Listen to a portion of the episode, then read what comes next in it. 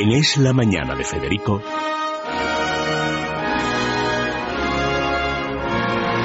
Preguntas a la historia con César Vidal y Federico Jiménez Los Santos.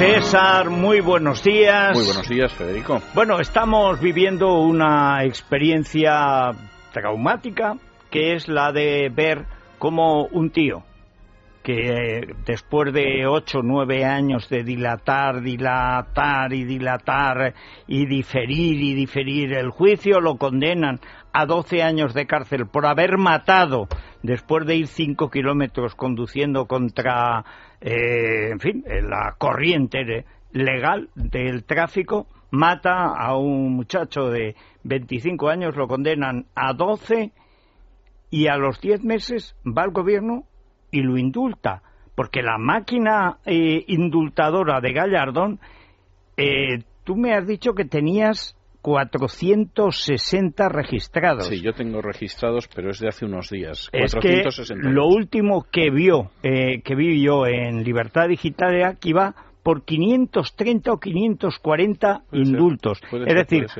casi a dos indultos diarios. Gallardón. Pero esto es que encima seró la vicepresidenta. A 1,38. Bueno. Es la proporción. La vicepresidenta sale el viernes y dice, no, el gobierno tiene una postura equitativa. O sea, equitativa entre un criminal y la víctima 25 años toda la vida por delante a la que el otro que se lanza a conducir a contradirección lo mata que pudo matar a bastantes más, por cierto. Bueno, yo tengo que decir que la verdad es que revisando los antecedentes del indulto en la historia de España, mm, lo que menos da es sensación de que haya sido equitativo nunca. Eh, hay, yo creo que hay dos etapas muy claramente diferenciadas del indulto. No me voy a ocupar apenas de la primera, pero sí de la segunda. La primera, lógicamente, es la de la etapa del antiguo régimen anterior a la Constitución de Cádiz, donde el rey, por supuesto, indultaba a quien quería, porque era una prerrogativa regia. También mandaba matar a quien le daba la gana. Por supuesto. Y había un cierto poder de indulto mucho más limitado en el caso de la nobleza, porque había algunos nobles que tenían capacidad penal y por lo tanto podían indultar, y por parte de la Iglesia Católica, en parte porque en algún caso algunos prelados eran nobles y en parte por la ascendencia moral que tenía sobre el país. Eso no cambia del todo con la construcción del Estado moderno, es decir, la nobleza sí es verdad que pierde esa posibilidad muy reducida que tenía de indulto, el rey lo mantiene totalmente y se mantienen algunos pequeños resquicios casi folclóricos por parte de la Iglesia Católica. Tengo que decir que los indultos regios eran absolutamente caprichosos y por las razones más diversas. Por ejemplo, en el año 1887, pues la reina regente decidió dar un indulto a una serie de alzados fundamentalmente porque Alfonso XIII cumplía un año que como razón para dar un indulto es tan buena como otra cualquiera, pero he estado viendo el Real Decreto de indulto y entonces... Era porque cumplía un año. Al día del cumpleaños de su augusto hijo, el rey don Alfonso XIII, ha concedido un indulto. Y entonces, en la sublevación republicana que dirigió en su día Villacampa, pues a todos les redujeron la pena a la mitad. En otros casos fue todavía más. Por ejemplo, cuando Alfonso XIII se casó con Victoria Eugenia de Battenberg, pues decidió dar un indulto a todos los prófugos y desertores del ejército español con lo cual, eh, pues lo que había sido Cuba, Filipinas y las múltiples guerras del norte de África, pues se hizo borrón y cuenta nueva. He escogido estos dos ejemplos, pero podría citar muchos más. En el caso de la Iglesia Católica, como decía antes, han sido pequeños residuos que se han mantenido y algunos se han recuperado. Fundamentalmente el indulto de Semana Santa que podían dar algunas cofradías, sobre todo a condenados a muerte, y que curiosamente, por ejemplo, la cofradía de la Soledad, que se lo concedió hace muchas décadas Alfonso XIII, lo recuperó en el año 2000 el derecho del indulto, que llevaba sin ejercerlo prácticamente desde la Segunda República. Pero se ve que la cofradía decidió que había que ser misericordiosa con los delincuentes y entonces recuperó el derecho. Oye, pero esto tiene un problema, porque eso es una puerta abierta a la corrupción. Bueno. Aparte que, claro, ¿de qué nos sirven los tribunales de justicia? Por ejemplo, Si llega el kamikaze, mata a uno y llega el gobierno y va y lo indulta. Pues eh, evidentemente el gobierno lo puede hacer. De hecho, tengo que decir que la Segunda República fue un periodo de grandes indultos. Es decir, la gente del año 32 que se alzó, que eran cuatro, acabaron todos indultados. Y el gran indulto fue el del Frente Popular en febrero del 36 con toda la gente de la Revolución del 34. Incluso gente que no había sido juzgada, porque en teoría el indulto solo se aplica cuando hay una sentencia una pena firme y sobre esa sentencia firme se aplica el indulto, que muchas veces es una reducción muy importante, pero solo una reducción de condena. O sea que fue eso que se llama una suelta de presos. Eso fue, pero una suelta masiva que aplicó a millares de presos.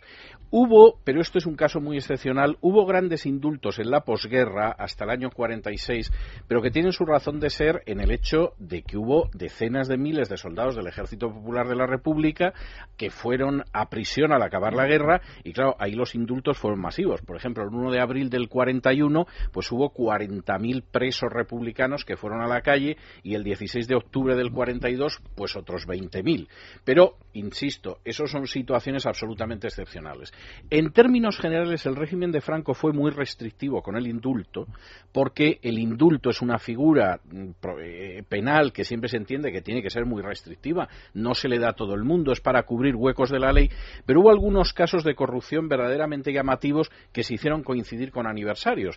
El caso más claro es el de Matesa, cuando tenían que juzgar a Vilar Reyes, Vilar Reyes le hace llegar una carta al almirante Carrero Blanco diciendo que tiene una serie de datos sobre la fuga de capitales que va a hacer pasar a magistrados del Supremo, a la prensa nacional e internacional y a procuradores en corte.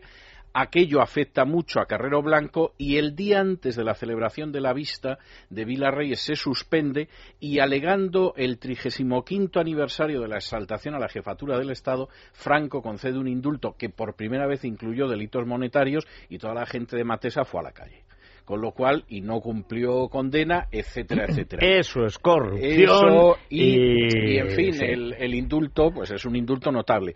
Ha habido, incluso he visto que ha habido gente que consiguió que la indultaran con el franquismo y con la democracia que es el caso de Jesús Gil. bueno, Jesús Gil es un caso extremo, se porque lo indulta Carrero. Exactamente, se cayó un residencial de Los Ángeles de San Rafael, mueren 58 personas y al cabo de cuatro meses en prisión consiguió salir a la calle y luego consiguió que lo indultaran también durante la democracia.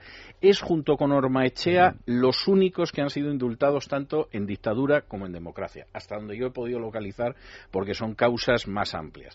Ahora, verdaderamente en el caso de la democracia yo me quedado pasmado de la cantidad de indultos que se han producido. Es más, curiosamente, el que menos indultó fue Suárez que se supone que en un periodo de transición que hubiera tenido una lógica. Había habido una amnistía, ¿eh? Sí, pero de todas formas. no es un indulto. No, no es un indulto, pero hay una serie.